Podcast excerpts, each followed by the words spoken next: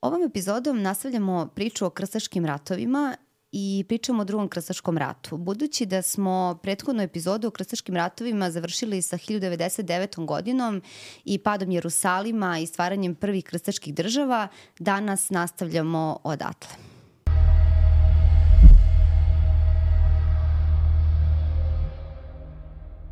Dakle, krstaši su uh, tokom prvog krstaškog rata stvorili tri države, Jerusalimsku kraljevinu, uh, knježevinu u Antiohiji i grofoviju u Edesi, a nakon nekoliko godina i grofoviju u Tripoli. Uh, krstaške države su između ova dva rata, prvog i drugog krstaškog rata, neprestano ratovale uh, protiv muslimanskih vladara, muslimanskih vođa, ali su se, nažalost, i međusobno sukobljavali, uh, kako hrišćani, tako i muslimani, uh, boreći se protiv protiv centralizacije vlasti, a hrišćani boreći se međusobno za teritorije koje su osvojili ili koje su smatrali da im pripadaju.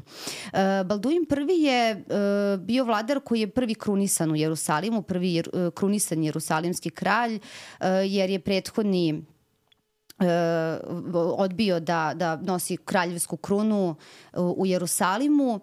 I nosio I, lepu, laskavu titulu čuvar E, groba gospodnjeg. Jeste, da, čuvar groba gospodnjeg e, i e, nije želao da se kruniše, tako da je Balduin prihvatio tu ulogu kralja, prihvatio i krunu i sve obavezi i prava koje ta kruna nosi.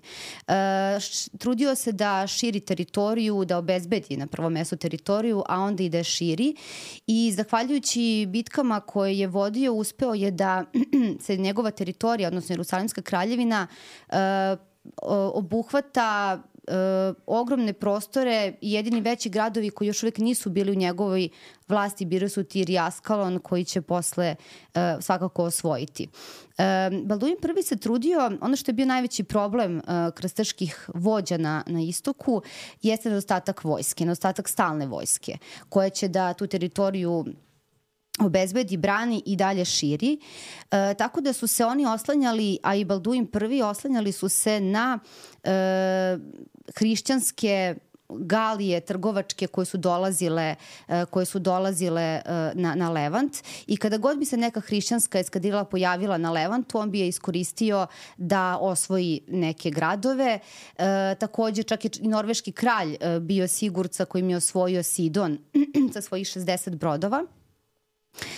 E, tako da naravno i njima je to išlo u korist, oni su tu čim su se pojavile prve krstaške države i prva osvajanja e, Đenova, Piza, Venecija su stvorile svoje e, sajmove e, i, i te trgovačke postaje. Italijanski je postao dominantni jezik na tom prostoru. E, naravno, jezik generalno će biti neka mešavina svih tih zemalja na sredozemlju, ali će e, italijanski kako biti dominantan, pogotovo u tom nekom domenu e, e trgovine i, i, i tih trgovačkih poslova. Iako će Arapi uh, sve krstaše zvati zajedničkim imenom Franđi ili ti Franci, uh, da, italijanski je bio neka lingva franka toga vremena na tom području. Uh, interesantno je da kada nastaju krstaške države, one se sve oslanjaju na uh, sredozemlje. I Antiohija, i Jerusalimsko kraljstvo, i Tripoli. Međutim, jedina koja se ne oslanja je Edesa. I zbog toga će ona i prva pasti, zato što je isturena previše na istok, okružena neprijateljima i nju je praktično bilo vrlo teško braniti. Grofovija Edesa će zato i postati prva žrtva tog muslimanskog preporoda. Ona kao najsturenija, bez izlaska na more, sa vrlo siromašnim gradovima koji nisu zapravo bili jaki trgovački centri kao drugi gradovi na, na, na obali mora, nije bilo u stanju da pruži adekvatan otpor. Ona će pasti tako što će njen grof izjahati u, u, u jedan lokalni sukob, a to će iskoristiti jedan drugi lokalni muslimanski vođa koji će ući u njegov grad, dok on nije tu. Tako da uh, samo, uh, samo zauzimanje Jerusalimske kraljevine i ostalih uh, hrišćanskih država od strane krstaša uh, nije bilo održivo dugoročno bez podrške a, mletačkih i dženovljanskih galija. To su italijanski gradovi države vrlo dobro, a, te republike zapravo pomorske, vrlo dobro shvatili i a, trudili su se da to na najbolji mogući način iskoriste, tako što su pružali podršku hrišćanskim državama, a za uzvrt tražili povlastice koje im nikada niko ne bi dao. Tako, oni su držali, recimo, Tir e, su venecijanci pomogli da se osvoje 1123. godine i držali su dve trećine grada zbog toga što su dali svojih 300 brodova i 15.000 mornara, ali bez njih to nikada ne bi bilo osvojeno, svakako. Da, mi kad pričamo o mornarima na galijama, uvek zamišljamo da su to neki robovi, da su to ljudi koji su silom prilika tu, a zapravo nije bio slučaj. E, da je bilo tako, plašili bi se oni pobune tih robova na galijama. To su zapravo bili mornari koji su uh, uzimali aktivno učešće u borbama. Uh, to je zapravo posada broda. E, I šta je još bio način da se ova, ova osvajanja potvrde e, koje su postignuta tokom Prvog krstaškog rata? E, ideja je bila da se e, omasovi taj pokret, odnosno usledio je kolonizatorski, veliki kolonizatorski pokret od 1101. godine. Imamo tri velika pokreta koje su nažalost sva tri prošla vrlo uh, teško i, i, i kobno. Uh, prvi je krenuo i bio pod pod, pod vodstvom Raimonda de, de Saint-Gila, Tuluskog grofa. On je, sećamo ga se iz prvog krstaškog rata, on je bio prvi kojem se Urban II, papa Urban II obratio da, da krenu krstaški pohod i, i prenao mu tu ideju o pohodu i koji je prvi se i odazvao tom, tom pozivu. Međutim, e, stalno su mu izmicali veliki gradovi, nije postao vladar ni Jerusalima, ni Antiohije i onda je o, ovaj, eto, želeo da nakon kada se završio ovaj prvi krstaški rat, odnosno kada je pao Jerusalim, otišao kod Aleksija Komnjena uh, i dogovorili su se da može da povede, no, uh, da, odnosno da dočeka te uh, nove, uh, taj novi pohod koji je krenuo. Oni su dosta ličili na onaj narodni pohod iz 1996. godine koji je predvodio Petar Pustinjak i, i druge, slični po tome što su bili neorganizovani, neobavešteni, što se nisu, što nisu slušali kakve savete, molbe, upozorenja, pretnje, bilo šta. Tako da i kada su došli do Carigrada, odmah su počeli da pljačkaju, neki onako bahatiji su čak krenuli na, na Vlahernu, pa, je, pa ih je onda opet car što pre poslao dalje. Tako da Raymond de Saint-Gilles tako tako ostajući praznih ruku se stavio na njihovo čelo i oni su imali ideju da idu putevima prvih krstaša, dakle od Orileje i Konjuma do Antiohije, a onda su uh, se setili da žele da oslobode tada zarobljenog Bojemuda, vladara Edese, koji se nalazio u tvrđavi Niksar koja je bila na potpuno drugom kraju poluostrava i Raymond de Saint-Gilles je znao da to nema nikakvog smisla i da, da je to vrlo opasno, međutim ipak je odlučio da posluša, odnosno to je taj bio moment kada masa izvrši pritisak i oni su krenuli, to je jedan marš koji je bio prilično dug, mučan, neizvestan.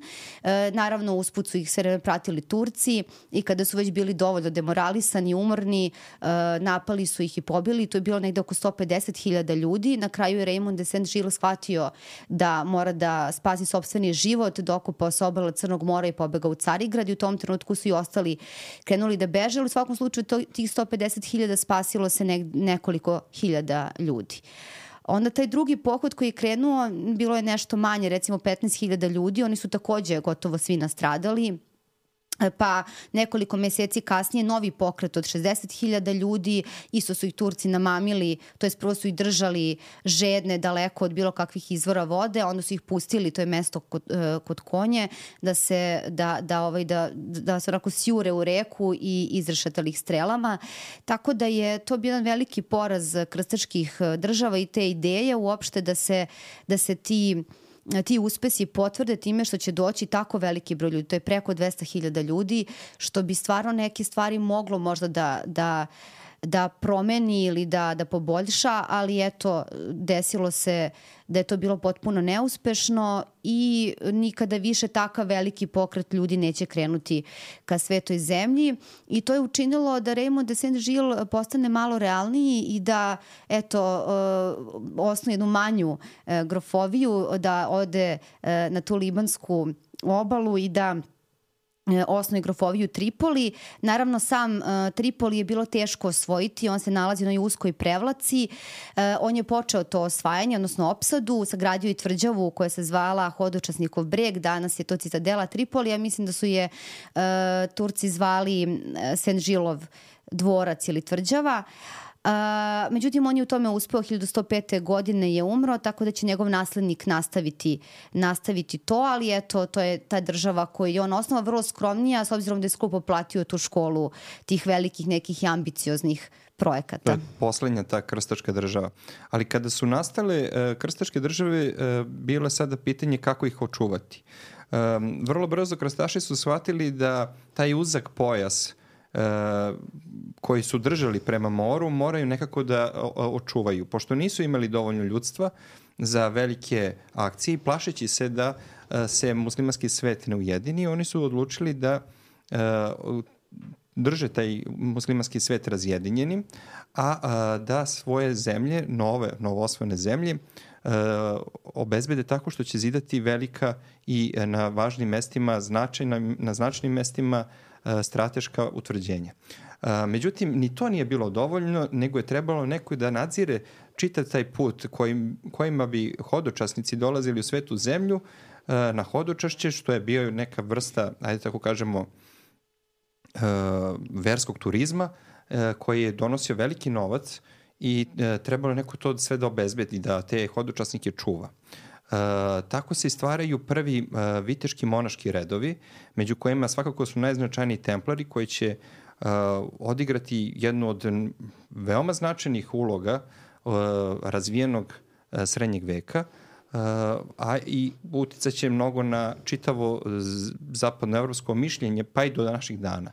Vrlo su danas popularne teme o templarima na zapadu, mnogo popularnije nego što to je slučaj kod nas. Uh, Vitezovi templari uh, počinju vrlo skromno. Počinju sa devet ljudi. I prvih nekoliko godina oni praktično ne rade ništa. Oni se zovu templari zato što su dobili uh, mesto uh, prebivalište u Jerusalimu na mestu nekadašnjeg Solomonovog hrama. Naime, uh, taj prvi uh, jevrijski hram koji je osnovan, osnovo je, podigo ga je car Solomon, sin Davidov, jer je David okrvavio ruke, pa mu gospod Bog nije dozvolio da on podigne uh, kuću gospodnju, nego je to učinio njegov sin mudri Solomon. Kasnije će taj hram biti razoren, ali će ga obnoviti čuveni uh, judejski car Irod Veliki i kasnije će i taj hram biti razoren uh, zahvaljujući Rimljanima, te na ostacima tog uh, nekadašnjeg hrama uh, kasnije će muslimani potići kupolu na steni i Al-Aksu i osvajanjem Jerusalima upravo će to mesto postati uh, prvo mesto Jerusalimskog kralja koji će tu neko vreme stanovati, a onda će on to prepustiti vitezovima hrama. Da, će biti palata zapravo. Tako je. I uh, uh, upravo zbog toga oni nose naziv Templar ili ti hramovnici i uh, to je jedan skromni početak jedne velike priče. Oni su preteča svakako uh, bankarskog sistema u Evropi, preteča su, možemo slobodno reći, Međunarodnog monetarnog fonda, uh, preteča su prve prave uh, profesionalne vojske, Jer ne zaboravimo, feudalne vojske su vojske koje se skupljaju po potrebi u proleće i raspuštaju u jesen, a kod uh, samih templara uh, i kasnije Jovanovaca ili tih hospitalaca koji će postati kasnije malteški vitezovi i teftonskog viteškog reda koji je najviše delovan na severu Evrope, imamo profesionalnu vojsku. E, e, ne postoji način na koji su oni obučavali vojnike. Zapravo oni su e, već obučene vojnike primali u svoje redove. Ali nisu samo vojnici bili u tim njihovim monaškim viteškim redovima. Bili su tu i konjušari, i ekonomi, i tako dalje, suknari koji su vodili računa o odeći, i tako dalje, i tako dalje. Ali nama najinteresantniji, najvažniji za ovu priču jesu upravo ratnici. Šta je to bilo drugačije kod Templara što nisu ostali uh, hrišćani imali. Oni su uh, jako dobro uh, uvežbali to uh, združeno jahanje. I onda su nastupali prema neprijatelju kao neka vrsta čelične pesnice koja je u zbijenoj formaciji i u formaciji klina uspevala da višestruko veću neprijateljsku vojsku razbije. E, tako je ta a, templarska konjica a, postala udarna snaga Jerusalimske kraljevine i ostalih hrišćanskih država na Levantu. A, a veliki njihov suparnik, a, viteški red koji je osnovan kako bi lečio, to su vitezovi Svetoga Jovana ili ti hospitalci, Uh, oni su uh, večiti oponentni bili uh, templarima i stalno je bio taj sukob između templara i njih koji je važni, koji je bitni. Naravno, bitni su bili izgleda templari, ali će kasnije propašću templara većina imovine templara upravo preći uh, Jovanovcima. Uh, postoji jedna lepa priča da kada krstaška vojska ili neki karavan putuje, templari su uh, prethodnica, a hospitalci su na začelju zaštitnica. Da, ovo kad si rekao da, da će oduzeti templarima imovinu, oni su imali pozamašnu imovinu. Oni su počeli skromno, kako si ti rekao, sa devet vitezova, onda ih je bilo 300 eh, a imali su pored toga i još konjanika preko 5000 pešadinaca, e, imali su oko 2000 kamila konja u tim svojim štalama, tako da e, počeli su tako što im je kralj Balduin II dozvolio da koriste te odaje alakse, odnosno palate, uh, i daju im neke beneficije sa, beneficijume sa poseda da mogu da naravno koriste, da nabave sve što im je potrebno, ali su onda oni vremenom postali vrlo bahati, uzimali su mnogo više nego što, nego što im je pripadalo i počeli su da prave ozbiljne probleme. Tako da, a što se tiče hospitalaca, da, oni su, uh, oni su pružali pomoć hodočasnicima i bili su stalno suočeni sa smrću u tom smislu što su uh, često ljudi koji su kretali ka Jerusalimu bili stari i bolesni, želeli su da umru u Jerusalimu kako bi se tu desilo uskrsnuće. E, tako da imali su negde preko e, hiljadu i više, možda dve hiljade ležajeva, tako da mogli su da prime priličan broj ljudi, da se o njima brinu, o porodiljama takođe. Tako da... Ovo kad si spomenula bilo... templarsku imovinu, to je imovina u svetoj zemlji. Da. Oni su kasnije širom Evrope imali toliko zamkova, toliko uh, zemljišta da su postali najmoćnije institucije Evrope. I upravo će to njihovo bogatstvo i ta njihova moć, to njihovo izdavanje menica, uh, znači ako kreneš iz Francuske u svetu zemlju ti ostaviš zlato kod templara ili srebro šta imaš, uh, dobiješ uh, uverenje da si ostavio, pohranio to i onda kad dođeš u svetu zemlju, podigneš u svetoj zemlji isti tvoj iznos novca. Nisu smeli da uzimaju kamatu, jer su bili dobri hrišćani, ali su zato smeli da upravljaju tvojim imanjem dok, dok, si, dok ti ne vratiš dug. Tako da su na taj mhm. način ovaj, prihodovali. Postali su toliko moćni da su većina evropskih vladara se, se zajmili kod njih, kao kod nekih banaka. I francuski kralj je na kraju rešio da svoj dug prema njima sredi tako što će jednostavno ukinuti templarski viteški red, proglasiti ih za eretike, da uh, su oni poštovaoci uh, dualističkog učenja ili ti možda samog satane, da su uh, bili veoma grešni, da je sam čin inicijacije bio uh, antihrišćanski i naravno papa koji je morao da sluša franskog kralja morao je sve to da podrži ali se papa trudio da kada je viteški templarski red uništen, da većina imovine ne pređe francuskom kralju, nego da pređe drugim viteškim redovima uh, rimokatoličke crkve. Uh, tako da ta je priča o templarima i tim viteškim redovima je zaista zanimljiva, jer su oni zaista imali uh, veoma važnu ulogu. Uh, koliko, se, uh, koliko se mišljenje templara uvažavalo, uh, govori e, i podatak da su skoro svaku bitku koju su krstaši vodili u svetoj zemlji protiv, e, kako su oni volili da kažu, nevernika, zapravo ključno mišljenje je uvek bilo mišljenje velikog majstora templarskog reda. I to je bilo dobro kada je on bio u pravu ali se dešavalo da i pogreši. Najveći njegov poraz i najveća pogreška uh, Templara bila je upravo bitka kod Hatina koja će na kraju krajeva i koštati sve sve te hrišćanske države njen, njenih, njene nezavisnosti. Da, vratit ću se na bitku kod Hatina, a sad ću sam, samo malo hronološki da ostanemo kod ovih uh, uh, kod viteških redova. Recimo velika greška i bila je onaj pohod na Egipat. Sad malo smo otišli predaleko na 1168. godinu, ali su oni izvršili e, taj pritisak na uh, Amorija da, da pokrene novi pohod na Egipat. Nakon uh, onih ne, nakon jednog uspešnog pohoda vratit ćemo se to detaljnije pričamo ali samo hoću da kažem koliko je koliko su zaista bili uticani da su da su uspeli da nagovore kralja na jedan korak koji stvarno u tom trenutku nije bio ni malo logičan i racionalan i pokazalo se tako, ali eto, samo da potvrdimo ovu tvoju on priču je, o njihovom je, uh, uticaju na, na kraljeve. Sa, da. strateške strane uh, bio opravdan, ali nije kraljevina Jerusalim imala te resurse za takav Tako napad. je, da, da. Egipat je najbogatija država toga vremena u ljudskom, u svakom drugom smislu. To što ona ima neke svoje unutrašnje probleme, to je druga stvar, ali on, jednostavno to je ogromna zemlja. To je zemlja koja ima tri žetve godišnje. To, to je zemlja koja ima ogroman ljudski potencijal.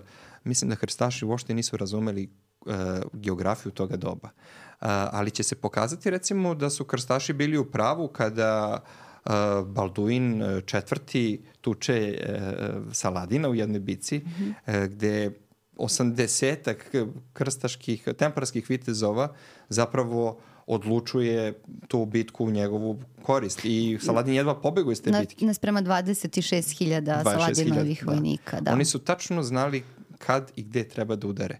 Uh, dobro, na ruku im išlo to što Saladin njih nije ozbiljno shvatio, jer je vidio da, da. to je premali broj vitezova. Nije očekivo takav samoubilački napad, ali uh, moramo da znamo da je Templarima uh, bilo nezamislivo povlačenje iz bitke. Oni su neka vrsta, ajde da ako kažemo, preteče kamikaza. Da. Oni jednostavno idu u boj do poslednjeg i sve što oni treba da znaju je da Bog tako da. želi. Da. da je to Božja volja, da a, nije važno koliki je neprijatelj preko puta njih. Važna je ta sila koja njih vodi, a to je božanska sila. I e, neverovatan je taj uspon, uspon Templara, e, zašto se on desio, izbog čega se on desio. To je i dan danas velika misterija i nepoznanica. E, šta se to zapravo desilo, šta su to oni možda našli, da li su išta našli, da li su mhm. samo došli u dodir sa tim istočnjačkim učenjima e, koje je Bernard iz Clairvoa e, zaista i podržavao, E, pa i pape su same podržavale to. Ko zna šta su oni tamo, uh, sa čim su došli u dodir, pa su stekli takav ogroman uticaj u čitav Evropi. Da, spomenuo si Balduina četvrtog, mislim da su u njemu imali sjajnog sjajnog vođu u tom smislu da je vođu koji nije odustajao i vođu koji je uprko svim problemima i bolestima koje je imao uspeo da i uspevao da da se su, suprotstavi Saladinu i, i, i toj muslimanskoj uh, vojsci. Uh, verujući eto da, da Bog daje snagu i, i slabima i kad je, da, da se mora boriti do kraja. Pa koliko je Balduin četvrti bio uh, sjajna ličnost, govori podatak da je on sa samo 13 godina došao na vlast. Nisu mu postavili regenta. Što je Izvini, vrlo interesantno. a ovo što je ovo što što smo pričali sad, ova bitka koja se desila uh, je, mislim da ima 17 godina kada ju je dobio. Da, da, kad je potukao kad Saladina. Kad je potukao da. Saladina, tako da. Uh, on je sa 13 godina postao kralj, nije dobio regenta, što govori o njegovoj zrelosti i njegovoj mudrosti u, još u dečačkim danima. Inače, kao malog uh, primetili su njegovi učitelji da on uh, u igri sa drugom decom, kada su mm -hmm. zarivali nokte jedni drugima u, u, u dlanove, uh, nije osjećao bol i tada su shvatili da, dečko, da dečak boluje od eh, lepre ili ti gube i da će na kraju krajeva to da ga košta života. Međutim, eh, bili su svesni njegovog kapaciteta i hteli su da ga maksimalno iskoriste. Hteli su da imaju jednog pravog srednjevekovnog vladara na svom tronu i da. to su i dobili. Uh, on je život izgubio sa svoje 24 godine i zadnjih godinu dana nije mogu ni da hoda, nosili su ga u nosiljci ali ta njegova vladavina ostala upamćena kao vladavina jednog kvalitetnog i dobrog vladara. Uh, često su je poredili sa vladavinom njegovog pretka uh, Fulka I, uh, koji je na vlast došao u poznim godinama i to ženitbom.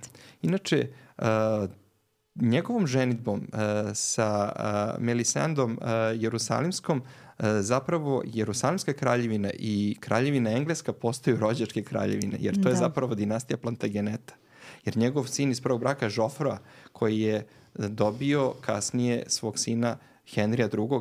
engleskog kralja. Tako da dinastija, ta prva dinastija Anžua ili ti Plantageneti su zapravo vladali i Jerusalimskom kraljevinom od tog perioda.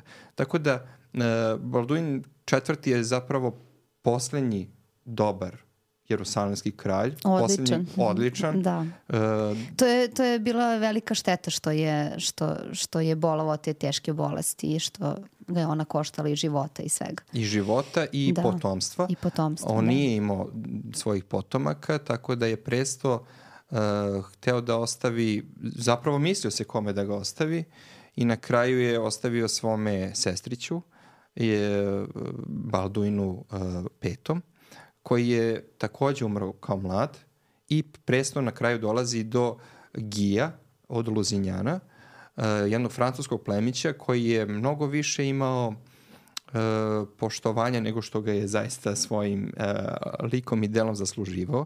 On se oženio e, Balduinovom sestrom Sibilom i preko nje zapravo dobio krunu Jerusalimske kraljevine e, i on će biti upravo taj kralj koji će poslušati e, velikog majstora e, temparskog viteškog reda i e, odlučit će se da krene Saladinu u susret kod Tiberijade i kod mesta Hatina. On će jednostavno uh, njegova istrpljena vojska, jer je Saladin uh, zatrpao sve bunare koji su mogli krstašima da posluže, uh, biti uništena uh, na, pred, pred njegovim očima, a njemu će Saladin lično poštediti život, rekavši mu da kralj ne ubija kralja.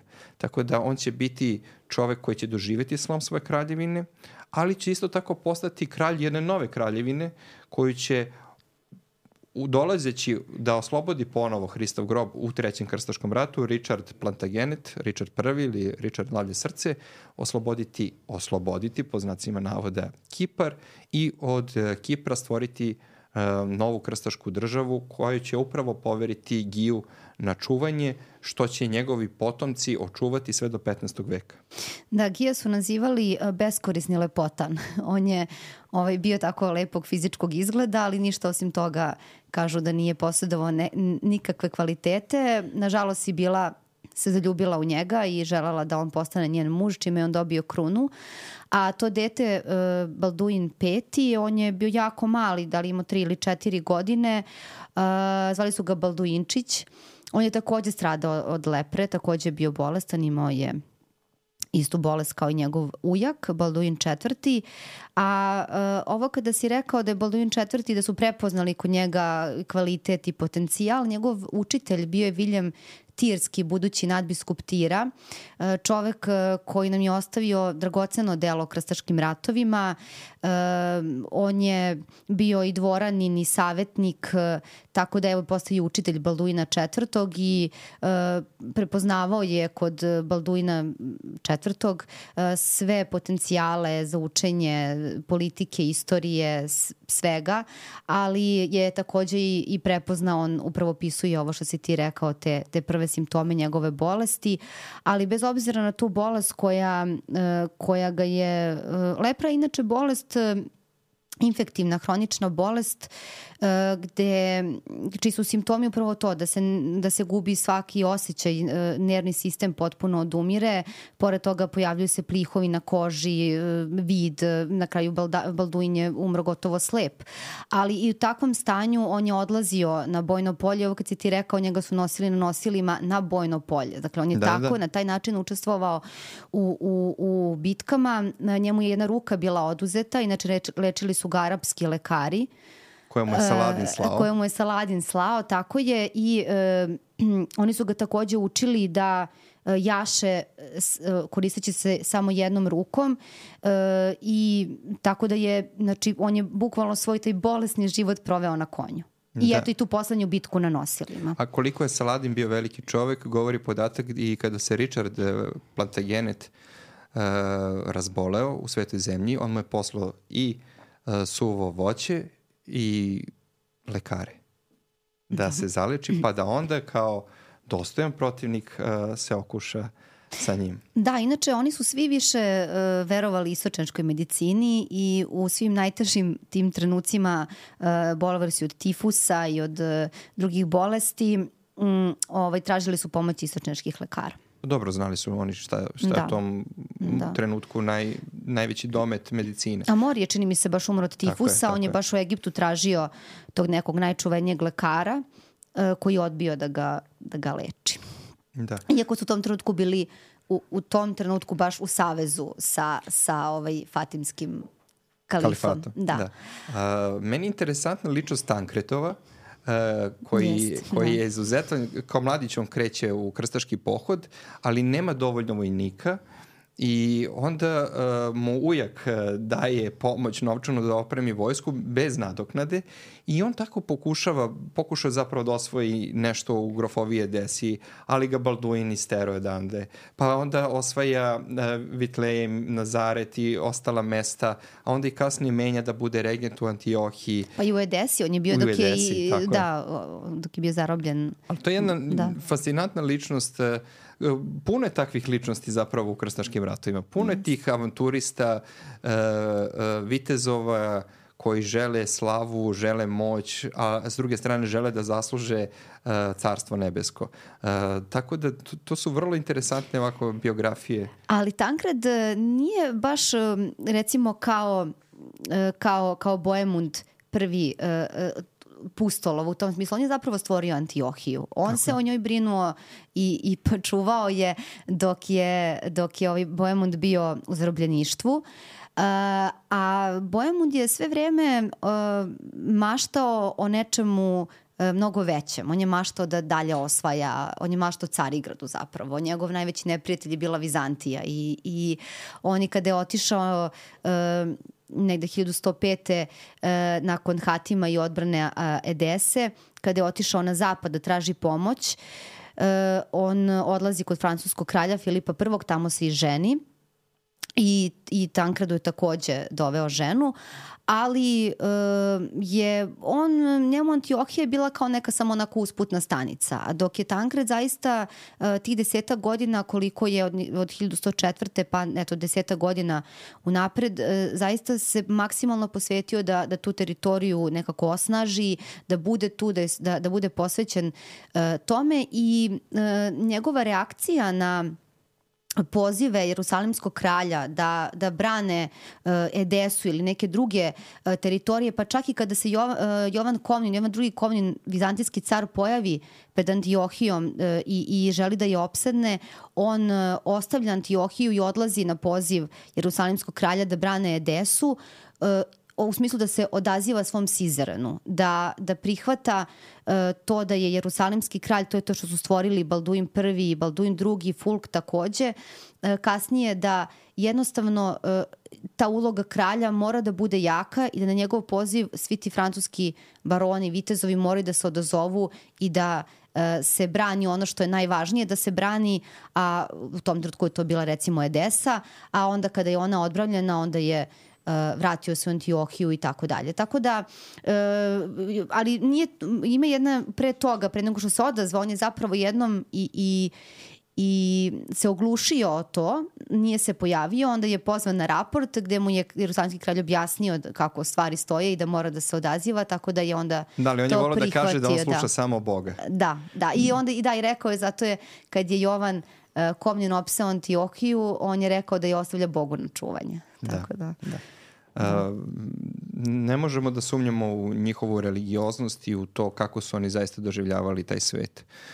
Interesantna je i priča isto jednog Balduni, Balduina, Balduina Leburža, koji se uh, ženi sa jednom interesantnom ženom s kojom dobija četiri, četiri čerke i ta žena se zvala Morfija od Melitene i ona je bila vrlo ovako posvećena svome suprugu i on njoj. Kada su ga nagovarali da se razvede od nje i da nađe sebi drugu ženu koja će mu podariti muškog naslednika, on je to odbio. Međutim, e, vrlo brzo nakon toga on e, e, pa, u jednom sukobu sa Turcima on pada u robstvo i iz tog robstva ga upravo ta žena koja nije teo da se odrekne izbavlja tako što skuplja veliki otkup za njega. E, to će se pokazati e, njeno ulaganje u njega ispravnom odlukom zato što će on postati novi jerusalimski kralj i ostavit će na kraju tu grofoviju e, Edesu i uh, njegova uh, čerka će upravo biti ta koja će se udati za Fulka prvog. Uh, tako da uh, interesantne I su... koja će ga upropastiti. I koja će ga upropastiti. Da, ali Fulk kada je došao, koji je bio vrlo malo, zapravo veoma malo mlađi od svoga tasta, uh, mora da se svome tastu zakune na vernost. Uh, tast mu imao 60, ovo imao 50 godina. Da, da, da. Uh, mora da se zakune svom tastu na vernost i zaista ostaće mu veran sve do njegove smrti. Uh, ali uh, će onda doći do uh, bračnih razmirica između uh, toliko mlađe supruge i njenog starijeg supruga. Naime, ona će imati jednu svoju ljubav uh, jednog uh, grofa od Jafe, uh, imaće svoju ljubav iz detinstva i verovatno će svome mužu biti neverna, pa će dolaziti i do e, njihovog razmimoiloženja, ali na kraju krajeva i do mirenja.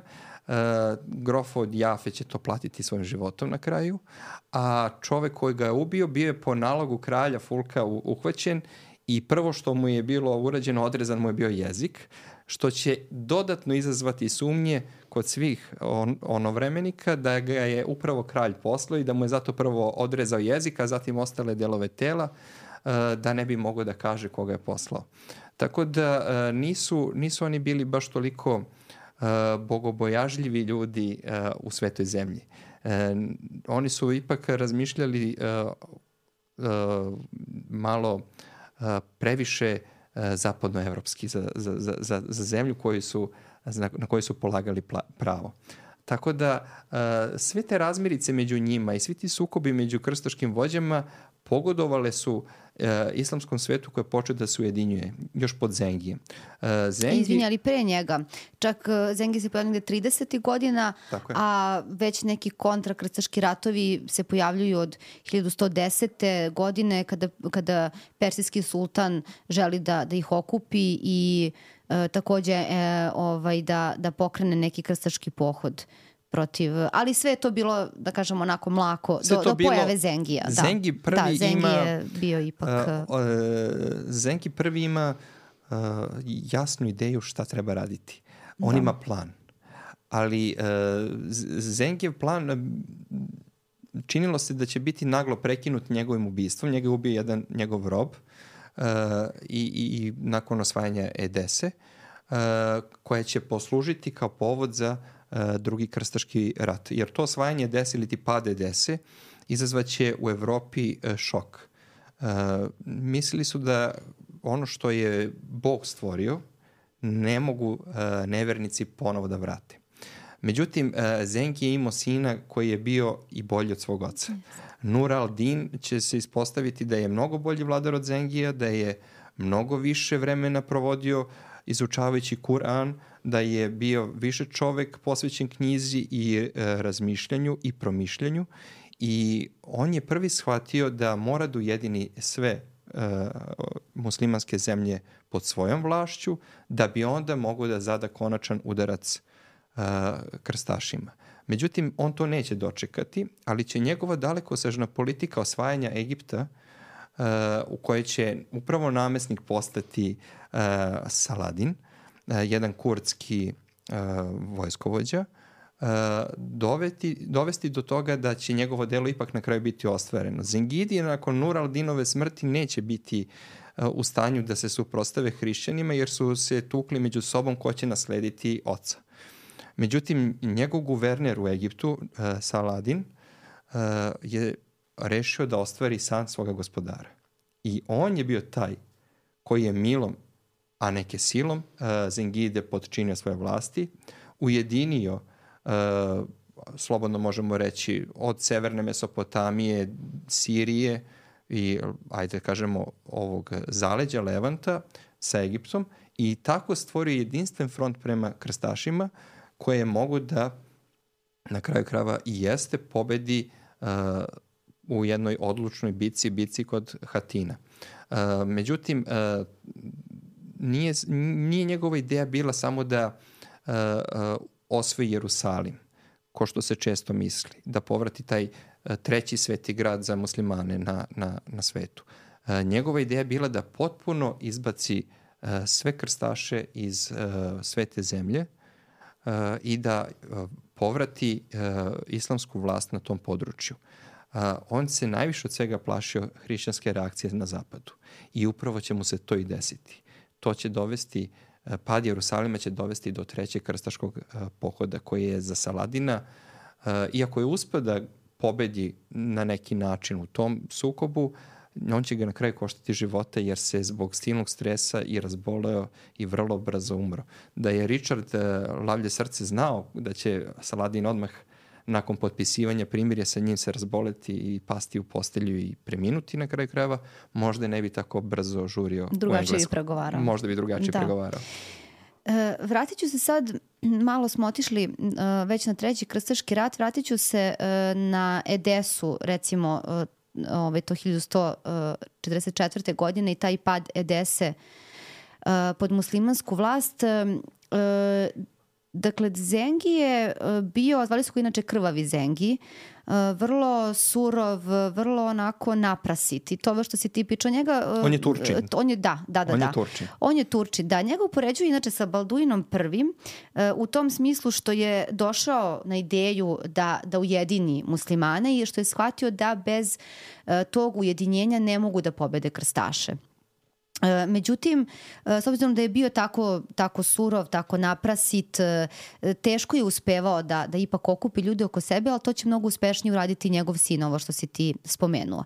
I sa to osvajanje Edese, Edesa je prvo bila kolevka Jerusalimske dinastije, u tom smislu je i simbolički bila važna, a naravno svi su znali da posle Edese na redu je Jerusalim. Tako da se Melinzada, koja je tada vladala Jerusalimom kao namestnik, ona se obraća uh, papi Evgeniju III da uh, pokrene novi krstaški rat i da im pomogne da se, da se odbrane. Uh, tada se u, na taj papin poziv odazivaju tadašnji francuski kralj Louis VII i nemački car Konrad III. Tako da oni kreću put istoka, dolaze naravno u Carigrad, prvo dolazi nemačka vojska predvođena Konradom III i e, naravno kao i, e, kao i uvek kada je dolazilo do, do, do susreta krstaša i e, i Romeja, tu je dolazilo do neprijateljstava, sukoba, pljački, e, otimanja, postavljanja koje, e, koje kakvih uslova i tako dalje. Manojlo, tadašnji vizantijski car Manojlo, naravno da, ih se nije, da im se nije obradovao kao što se njegov deda Aleksije nije obradovao onim prvim krstašima e, i želao da ih što pre pošalje dalje. Oni Konrad se lično nisu ni sreli e, dok je Konrad boravio tu. E, E, tako da e, nakon eto tih nekih pljačkanja i e, uništavanja e, vizantijskih teritorije, oni su krenuli dalje, isto želeći da krenu e, putevima prvih krstaša. A da ne sačekaju Francuze. A da ne sačekaju Francuze, naravno da oni stignu prvi da, da osvoje. Oni su se i usput e, su uvek imali neke čarke i nesuglasice, e, tako da su htjeli da isto tom dijagonalom e, severozapad, jugoistok.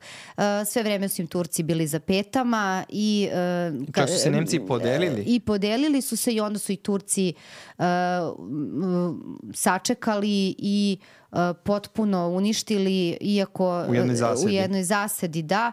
Iako iako je ovaj kada su posle stigli Louis VII sa svojom vojskom koja je bila malo disciplinovanija da kažemo ajde normalnija normalnije ponašanja u, u, u Vizantiji tamo je i Louis malo drugačije dočekan on je primljen od strane Manuela pokaz, pokaz, on mu je pokazao crkve pošto Louis VII je bio izuzetno pobožan i tako.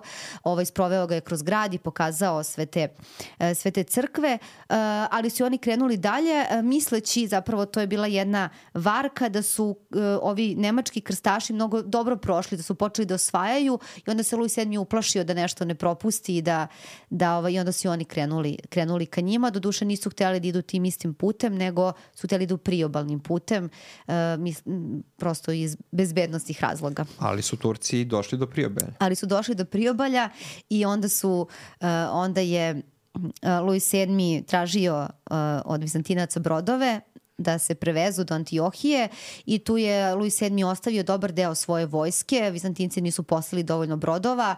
Uh, ukrcali su se samo oni, kažemo, najvažniji, one koji, koji ovaj, su imali pravo, a posle, Vizantinci su rekli poslaće oni još brodova, međutim ti brodovi nikada nisu stigli, a ovi koji su ostali su uglavnom uh, pobijeni od strane Inače, Turaka. Ne, neverovatno kako su te i nemačke i francuske vođe lako ostavljale svoje ljude. I Nemci su, da. nemačko plemstvo, jedan deo uspio da pobegne, da izbegne to krvoproliće koje su im Turci priredili u klancima u ikonijskog sultanata, a takođe i Francuzi. Kako su lako ostavljali svoju pratnju, svoje ljude, to je neverovatno. Došavši u svetu zemlju, oni dolaze kod uh, kralja i odpočinju pregovori šta raditi, kako napasti.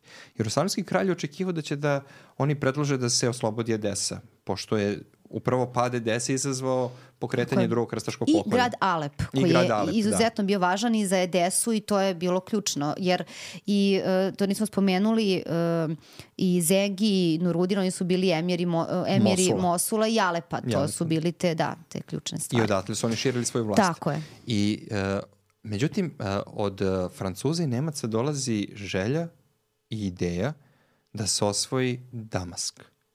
Damask. Do, nekadašnji, do, do jučerašnji saveznik. Do jučerašnji saveznik da. Jerusalimske kraljevine. Jer ne zaboravimo, uh, jerusalimski vladari su vrlo brzo shvatili da moraju da budu u dobrim odnosima sa lokalnim stanovništvom i nekim lokalnim vladarima, da podgrevaju to, uh, to nejedinstvo među muslimanima da bi mogli da vladaju uopšte i da opstanu tamo. Uh, napasti do jučerašnjeg saveznika koji je na Mosul gledao kao na neprijatelja, uh, je bilo nezamislivo. To je malo pre, smo pomenuli Balduina četvrtog koji imao 17, 18 godina, 20. On je to razumeo i on je upravo to radio. Stalno okay. je pokušavao da ih drži razjedinjene i da igra na tu kartu. I zapravo i pad Egipta uh, i uništenje te Fatimitske uh, to kalifata je bio problem što više sad ne može se igra na kartu tog suparništva. To je ono Tako što je. je bilo glavno. Tako je. Izvini, da. Tako je. Uh, jednostavno, uh, Jerusalimski kralj na kraju pristaje na to. tu je verovatno veliku ulogu odigrao i veliki majstor templarskog reda. I oni kreću na osvajanje Damaska, koji ne da neće uspeti da osvoje, nego sad uh, vladar Damaska zove u pomoć Zengide. I Zengidi dolaze, Nur al-Din dolazi i ovaj, krstaši se polače iz Damaska i Damask sad pripada i Zengidima. I na taj način da. samo su im ojačali e, vlast na tom području, nisu ništa učinili i drugi krstaški rat slobodno možemo reći da je jedan totalni promašaj da. iz ugla krstaša. I ogromna, velika stvar iz ugla muslimana. Njima je taj, e, taj promašaj hrišćana dao priliku koju su oni čekali. Priliku da se ujedine i da shvate da samo ujedinjeni mogu da pruže adekvatan otpor. I upravo će to postati uh, Uh, ta inicijalna kapisla za taj uh, islamski preporod i na kraju krajeva koji će dovesti do Saladina i njegovog osvajanja Jerusalimske kraljevine. Da, e, samo bih kratko dodala još nešto za, za Damask, koliko je to bila jedna čudna bitka, ona je trebala samo četiri dana. Uh, Damask, inače, William Tirski donosi opis baš te bitke kod Damaska, uh, najvećeg grada Sirije, kaže da se ona nalazi u ravnici koja je gola i suva, izuzev jednog dela E, u kojoj, su, u kojoj davna e, vremena došla voda, sišla, e, ovaj, dovedena u stvari voda sa planina.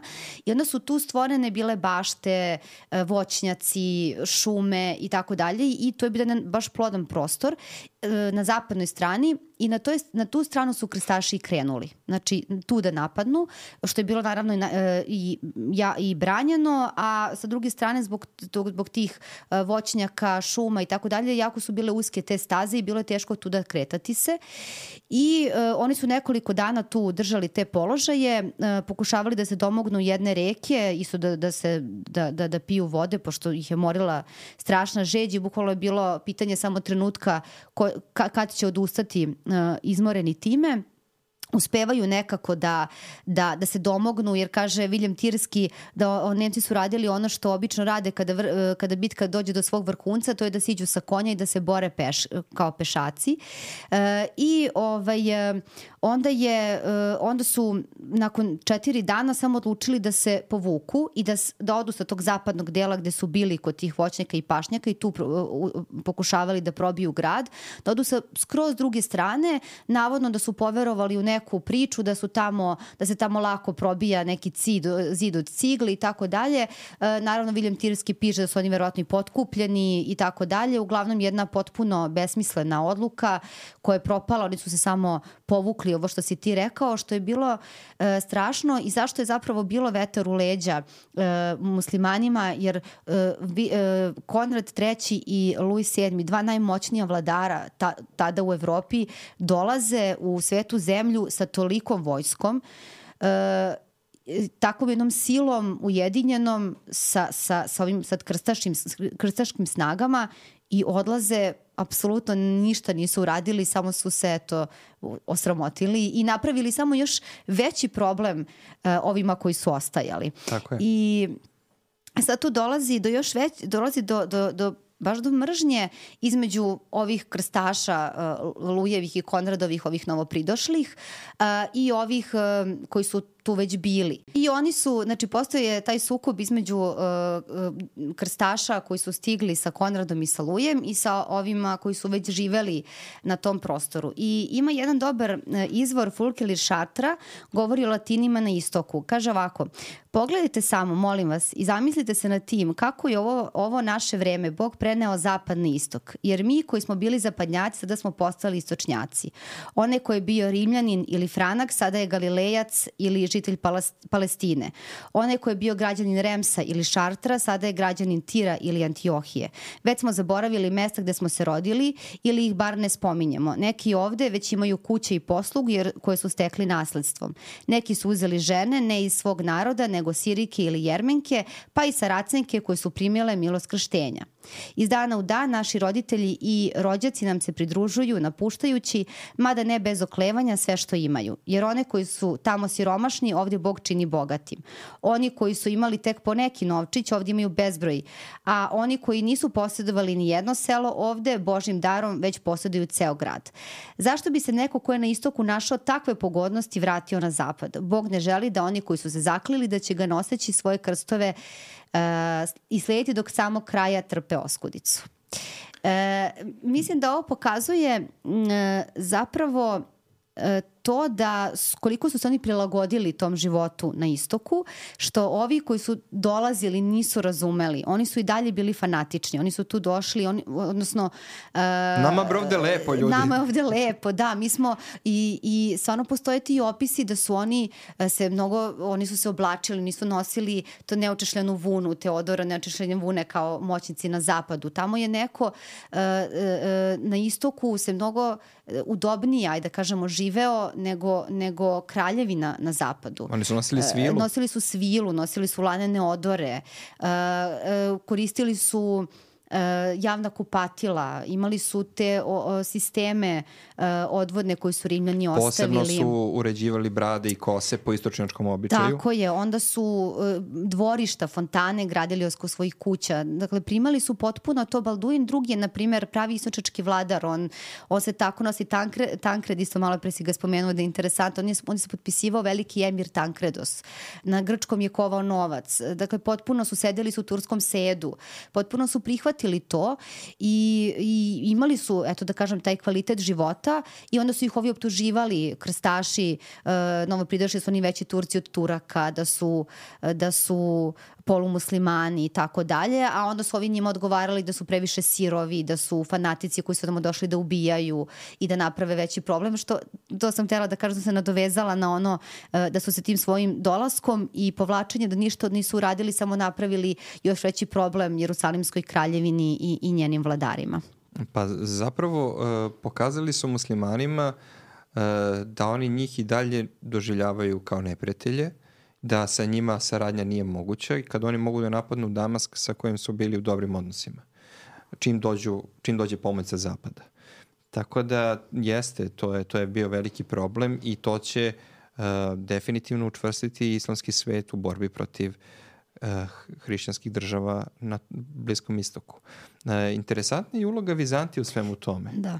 Da Vizantija uh, nije bila baš nemi posmatrač svega toga. Uh, hrišćanske krstaške države nisu imale problema samo sa muslimanima. Njima je večito ta pretnja sa severa od Vizantije bila nad glavom. Jer tu su carevi moćne komnenske dinastije.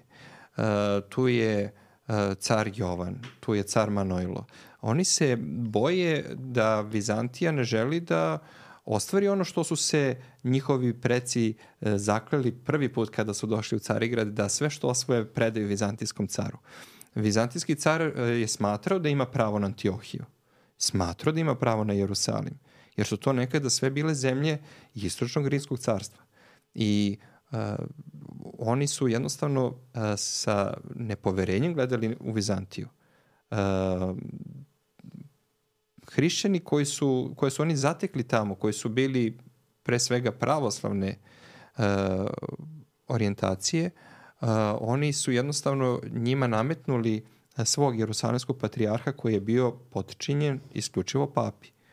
I to je još jedan način bio da se što je više moguće odvoje od Vizantije i njenog uticaja. Oni čak i naglašavaju da će uh, jerusalemski patrijarh uvek biti potčinjen papi, a ne patrijarhu u Carigradu, to je Konstantinopolju.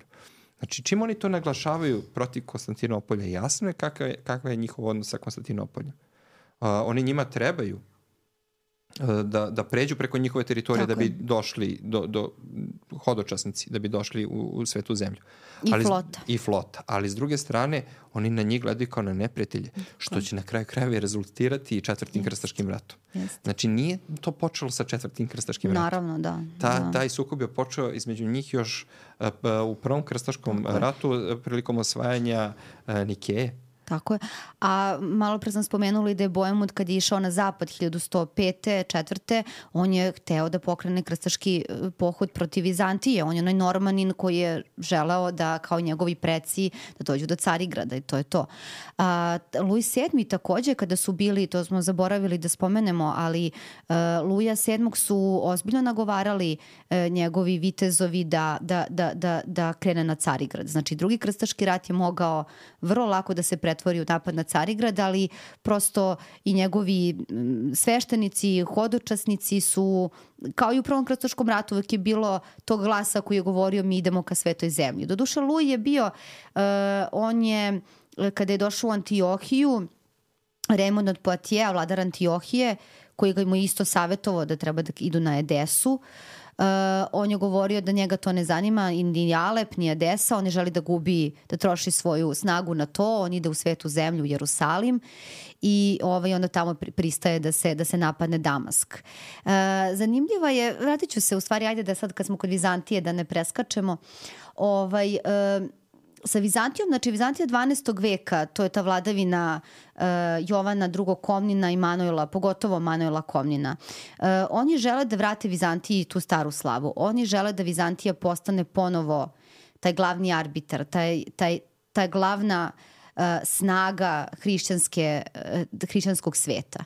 I Manuelo želi da, ot, kao što Justinijan, stvo, njemu je sredozemno more, more bilo rimsko jezero. Man, Manuelo želi takođe da obnovi, znači još jo, i, i Aleksija, ali Jovan, da vrate maloazijske uh, granice Vizantije, da uh, i Jovan Komnin se više sukobljavao sa Selđucima i ratovao na prostoru Male Azije, dok će Manuelo više svoje aktivnosti usmeriti ka Normanima i tu će mu krstaši takođe pomutiti malo svojim dolaskom I Srbiju račune. malo usput. I malo Srbiju usput, tako je. Inače, e, to je interesantno, ajde kad smo spomenuli Srbe i Viljama Tirskog, malo pre ovog kojeg sam čitala, Viljam Tirski nam takođe donosi vesti o Stefanu Nemanji, odnosno uh, Manojlo je, s obzirom na to eto, da, da je situacija bila taka kakva je bila i Balkansko polostrvo postaje sve važnije u, u, u tim diplomatskim i ratničkim igrama, a pritom uh, ovo što si ti rekao za, za njih i za Jovana i za Manojlo, oni su bili pravi onako vitezovi ratnici, oni su, oni su to su ceo komnini. život, to su komnini, to da, su oni su komnini. ceo život ratovali i uh, ovaj, Balkansko polostrvo je bilo izuzetno važno, odnosno na tom prostoru, na prostoru Srbije, ajde go govorimo o tome, je bilo jako važno da imaju vernu vlast, odnosno one koji su na vlasti da, da podržavaju i da pristaju na vazalne obaveze. I tu smo imali četvoricu braće, tu su bili Uroš Beloš, uh, uh, Primislav i Desa. Čini mi se da sam dobro rekla i sad uh, oni su tu smenjivali tu braću. Desa je u jednom trenutku bio veran Vizantiji pa je došao umesto svog brata na vlast. Desa je muško ime u srednjem veku. Da, da, da, da, ne da, da ne bude zabune, da. E, a onda, e, onda se priklonio ponovo Ugarskoj, tu je Ugarska bila glavna, odnosno taj stalni sukob Ugarske i Vizantije. Pa Jovanova i, žena je Ugarska princeza. Jest, ta. Čuvena Piroška. Tako je. Irina da, Piroška. Irina Piroška, da. Ovaj, tako da su, i onda je Desa se priklonio, na primjer, Ugarskoj, uh, pa Vizantija smeni njega, on je dovela drugu četvoricu, Manuel u stvari doveo vratno drugu četvoricu, braće, to su bili Tihomir, Stracimir, Miroslav i Nemanja. Zašto je sad Nemanja ovaj, uh, postao uh, miljenik Manuela, odnosno dozvolio mu da, da uzme vlast i tako dalje, to je sad neka druga priča koju detaljno ćemo svakako u nekoj drugoj epizodi, ali u svakom slučaju E, nam William Tirski uh, opisuje kako je uh, Manolo pobedio Nemanju, Stefana Nemanju i kako ga je uh, prisilio da uh, da eto tu na svoju vazalnu zakletvu. Inače u okviru te vazalne zakletve je bilo i da mora da da ratuje za njega pa između ostalog i protiv Seldžuka ja sad se vraćamo na ovaj naš prostor ovaj o kojem govorimo u ovoj epizodi. uh, E, u svakom slučaju e, opisuje nam to da je Nemanja morao da, sti, da je Stefan Nemanja morao da uh, uh, bude bos, golih ruku do lakata, uh, sa konopcem oko vrata, mračem u ruci i da dođe da se pokloni Manojlu i da traži oproštaj, a Manolo ga je odveo u Carigrad kao svoj trofej, što govori dovoljno o tome kakav je kakav je igrač zapravo bio Stefan Nemanja. A je tamo je Nemanja ostavio veoma veliki da, utis, utisak da. na savremenike svojom pojavom e, i Manuelo će ga na kraju zavoleti i pustiti nazad. Da, da. I slično je, sad on opisuje tu, to jest William Tirski uh, uh, ovaj, opisuje i kada je Manuelo naterao antijokijskog vladara kasnije da isto, zato što nije učestvovao u nekoj zajedničkoj opsadi, pa, pa je onda odlučio sada da nametne Antijokiji svoje sizerenstvo, takođe da, da dođe da mu se pokloni i tako dalje, ali njega je samo sproveo kroz grad, nije ga vodio kao Stefan Nemanju, kao trofej u, u Carigrad. Da, ovaj, interesantno je to Uh, ja to i đacima kad predajem njima je to vrlo interesantno sa Stefanom Nemanjom. To je jedna velika ličnost našeg srednjeg veka. Uh, inače, uh, Komnini su jedna uh, vizantijska, pre svega uh, ratnička plemička porodica i oni kao takvi dolaze na vlast i ta komninska epoha je zapravo poslednja svetla epoha Vizantijskog carstva, uh, poslednja velika epoha Vizantije i uh, sve nakon njih, nakon tog prvog pada Carigrada i ono obnove pod paleolozima je već Vizantija drugorazredna sila. Komnini dalje imaju tu želju da obnove uh, rimsko carstvo. Da, da. Oni da. sebe doživljavaju kao da. rimljani ili ti romeje, uh, ali uh, njima nedostaje snage za to. Uh, druga stvar je velika stvar, uh, mislim da nismo svesni koliko su Turci bili jaki. E, Turci, pored svih tih e, sukoba sa krstašima i Vizantijom, i dalje ostaju tu. Oni dalje zadržavaju svoje države. Romski sultanat će se na kraju raspasti, ali će ti emirati bili, biti toliko jaki da, da Vizantija neće moći da ih pokori sve. I upravo će jedan taj mali emirat ili ti kneževina, da. kako bismo mi preveli da. na srpski, da. koji će osnovati Gazi Osman, biti ta koja će doći glave uh, romejskom ili ti vizantijskom carstvu.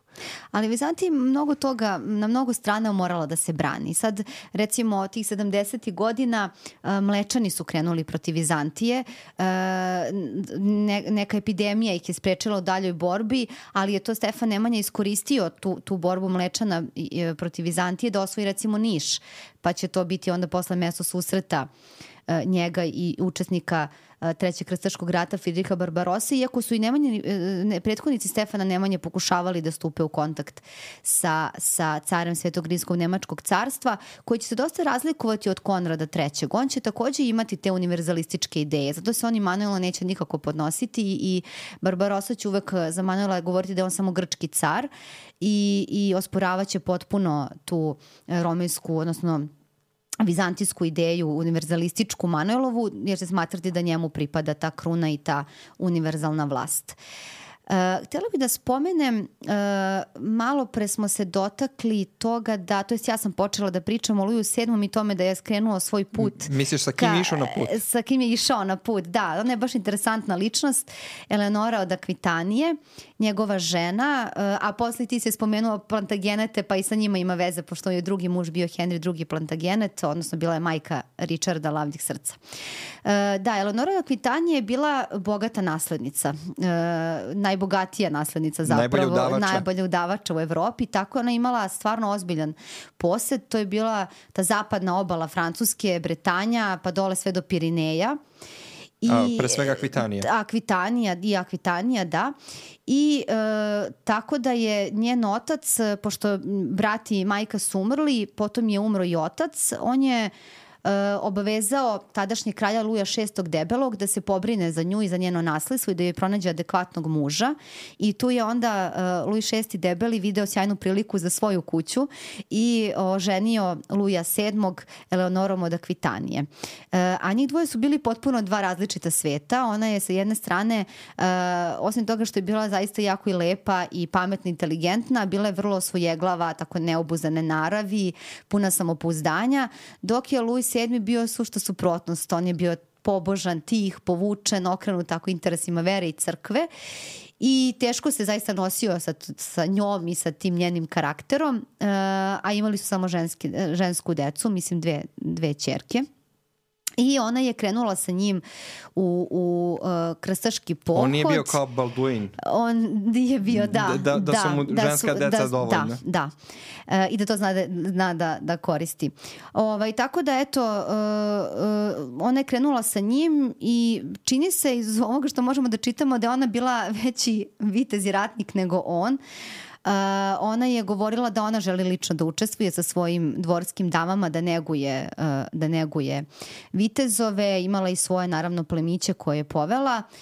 Ima jedna epizoda kada su marširali kroz Malu Aziju, Louis VII se nalazio uh, pozadi, znači na kraju kolone, ona je bila napred i uh, stalno je kasnio taj drugi deo vojske koji se nalazio zajedno sa Lujem VII. Naravno, sve vreme su ih vrebali Turci i, i napadali. U jednom trenutku su čekali pravi trenutak kada su dovoljno zaostali taj, taj Lujeva vojska da ih napadnu. Uh, tu su bili dosta hodočasnika, tu je bio i, i sav teret i prtljag, tako da su ih napali i, i dosta njih je stradalo Eleonora je posle toga bila jako omražena zato što nije poslala pomoć tom drugom delu vojske, a i optuživali su da je taj prtljag uglavnom njen, koji je usporavao i otežavao vojci da se kreće. Nije možda odgovaralo da postane udovica. A i možda je odgovaralo da. E, ona je vrlo brzo, da, kada je došla, kad su stigli u Antiohiju, ona je e, tamo sa svojim stricem, antioskim vladarem, uh, Raymondom od Poatija, on je inače njoj bio stric, ali su oni bili jako bliski godinama, godinu dve samo razlike. Ovaj, provodili su mnogo vremena zajedno i moguće da su i bili u nekoj vrsti veze. Ovaj, tako da je uh, Louis VII, on je uspeo, uh, to jest uh, Raymond je uspeo da, da, uspeo da ih odvoji. On je uspeo da nju da nagovori za te napade ka je Desika i tako ne nagovarala Luja, ali, ali Luja je ostao čvrsto rešen da krene ka Jerusalimu. Ranora čak nije htela da krene sa njim u Jerusalimu, on je nju na silu odveo tamo, tako da su se odnosi između njih sve više pogoršavali. Ona je čak e, i za njega i govorila da je on više monah nego muškarac i da, eto, verovatno je pošla da bi njega pazila u tom Ili sukobu. Ili on nije smeo nju dosta. Da Ili on je, ima, da, i to. Ali dobro, ona i tamo. Pre I oni će se razvesti da, i ona će se da. udati za Henrija II. Plantageneta, to jest Henrija II. od Anžua koji je engleski kralj i sav onaj miraz koji je prvo Luju donela, ona će preneti na englesku i upravo će to biti zametak tog eh, plantagenetskog carstva. I to će biti ozbiljna teritorija. Da, to. To, I to da kad će, spoje. I tu će da. sada biti eh, interesantno da je engleski kralj ujedno i vazal francuskog kralja. Da. I da, da. ima jedna minijatura gde Richard uh, daje francuskom kralju omaž. Da da je on e, zapravo u Francuskoj, on je francuski uh, plemić koji je duguje lojalnost svom uh, sizerenu, no. Da. francuskom kralju. Inače, interesantno da je uh, Richard bio zapravo njen omiljeni sin i da je ona upravo nagovorila Richarda da zbaci oca Henrija II. Da. Tako da nije ona bila u dobrim odnosima ni sa svojim drugim da, suprugom. Da, da, da. da. A, za razliku od uh, svog francuskog kolege, njen drugi suprug je nju poslao u manastir. Da. Uh, on je m, ipak znao nekako da, da, da reši nek, barem do nekle problem sa njom, ali je ona onda našla način, pošto je imala sa njim samo mušku decu, da, da uh, svog uh, sina Richarda, koji je bio drugorođeni sin, a imali su ih četv, četiri sina, uh, da ona njega nagovori da ustane protiv oca i da ga zbaci i nadajući se time da će ona povratiti svoju ličnu Da, slobodu da. kada dovede svoje mezimče na, Da. na vlast. Inače, Richard je slabo govorio engleski jezik, Da. to treba istaći. On je pre svega govorio na francuskom. Inače, u Engleskoj se na dvoru sve do 14. veka, duboko u 14. vek, na dvoru se govorio isključivo francuski jezik. Da. E, e, ja mislim, ispravim ako grešim, mislim da su svi njeni sinovi, to jest njihovi sinovi više bili e, Ne, Jovan bez zemlje. Jovan bez zemlje, da. On je bio on je tati. tati, da, da, ali ostala mezimče. trojica, da, to, to, da, I da, da. vrlo da. interesantno kako će spletom raznih okolnosti upravo Da. Jovan Da. e, završiti kao engleski Kao kralj, kralj, tako je, da, i da, da, da, e, da. njegova grana porodice će nastaviti da vlada engleskom. Jest.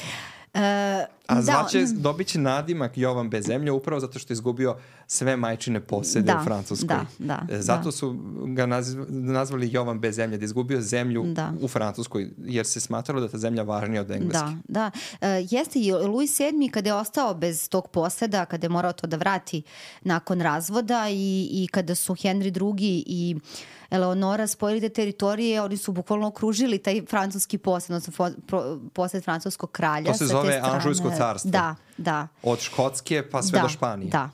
I e, e, VII će ceo život posle nešto da spletkari protiv Henrija, iako je on bio, on je bio stvarno odlučen i 16 godina držao Eleonoru u, u, u tom zarobljeništvu. E, I ona kada je kada si je kada se izbavila e, rekao si uz pomoć e, svog sina, ona je bila malo mudrija, ali i dalje je bila e, mislim bila je prilično aktivna i u politici i pomagala je Richardu, išla je da mu nađe ženu i da pregovara i tako dalje. Nostop je negde putovala i, i krstarila Evropom, tako da svakako je bila vrlo aktivna, a Louis VII je čak prihvatio na svoj dvor uh, Tomasa Beketa, uh, uh, Kenterbergi, Kenterbergis, te? Kanteberijskog. Da, uh, nadbiskupa koji je, ovaj, eh, koji je u tom sukobu između crkve i države u Engleskoj bio protiv Henrija, tako da ga je on rado gostio na svom dvoru. Mislim, Louis VII. Louis VII, da. Da. A inače, e, Richardova neobuzdana narav e, zaista je ličila na Leonorinu. Da. I možda da. ga zato najviše vole, Da, jer je najviše da. podsjećao na nju. Da. E, zapravo, on je bio muškarac kakvog je ona od uvek želela. Da, da. On je njen da. proizvod bio. Jest.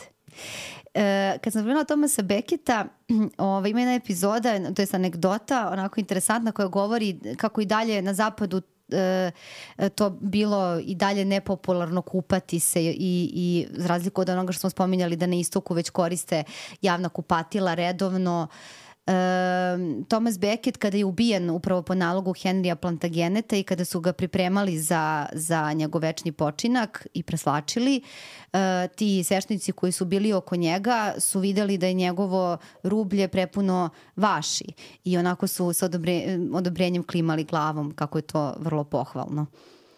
Znači da je moralan čovjek. Znači da je bio da moralan. Da. Eto to onako e, malo poređanja radi. E, uglavnom, e, Eleonora, bila od, o- Eleonora je bila odu, oduševljena istokom i Antiohijom. Njoj se svidelo to kako su žene, e, tamo su žene bile nakićene, imale su tu paljivu šminku, nosile svilu, tako da i ne, one koje nisu bile baš izuzetno imućne su zaista mogle lepo da se nose. Da, uh, istočnički začini, mirisi, hrana, Da. sve to ostavljalo izuzetno snažan utisak na zapadne, Evrop, zapadne Evropljane uh, i zato ne čudi da su mnogi od njih poželi ta, upravo tamo da žive. Međutim, politička nestabilnost uh, krstaških država raspršit će taj san o e, Da. prvom e, evropskom kolonijalnom iskustvu. Da. I jednostavno uh, pokazat će se da je to bilo neodrživo i upravo naučeni tim uh, iskustvom poučeni, uh, evropljani će totalno drugačije pristupiti kada budu otkrili novi kontinent, novi Da. svet. Uh, tamo su bili nemilosrdni. Tamo ni, više nisu pregovarali. Tamo, su, uh, tamo su, je sve bilo dozvoljeno.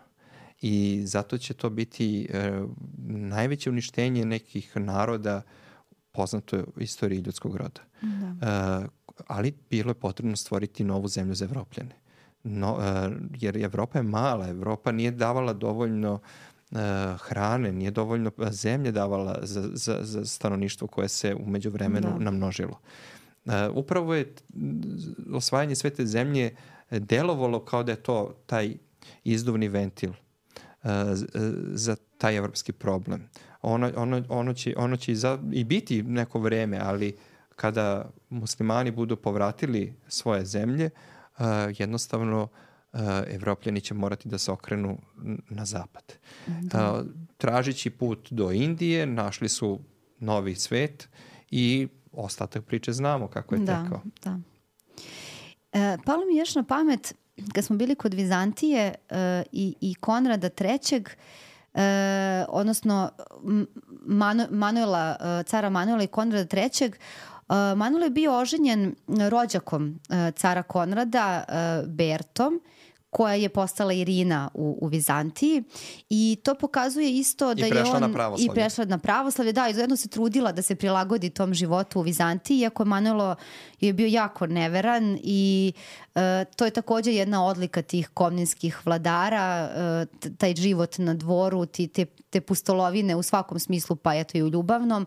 On je čak imao jednu, Manuelo imao čak jednu ljubavnicu e, mladu Teodoru koju, koju je tretirao kao caricu koja Dobro, imala ona bila omiljena. ona je bila omiljena, da, imala je pratnju, gardu kao carica, oblačile haljine takve, tako da to je bilo onako baš krajnje, ali um, samom činjenicom da je on bio oženjen Bertom, ženom sa zapada, rođakom Konrada III i pokazuje dakle, da je on želeo da, da ne samo da je on možda lično bio naklonjen zapadu i da se njemu lično to sviđalo, ako on jeste uvodio viteške igre i te neke zapadne običaje, ali da je to bila neka potreba e, u, u sklopu te njegove politike univerzalističke i obnove vizantijske vlasti. Međutim, kada je Berta njegova ta prva žena umrla, on je odlučio da se drugi put oženi i sada je odlučio da svoju ženu traži u uh, Franačkoj Siriji.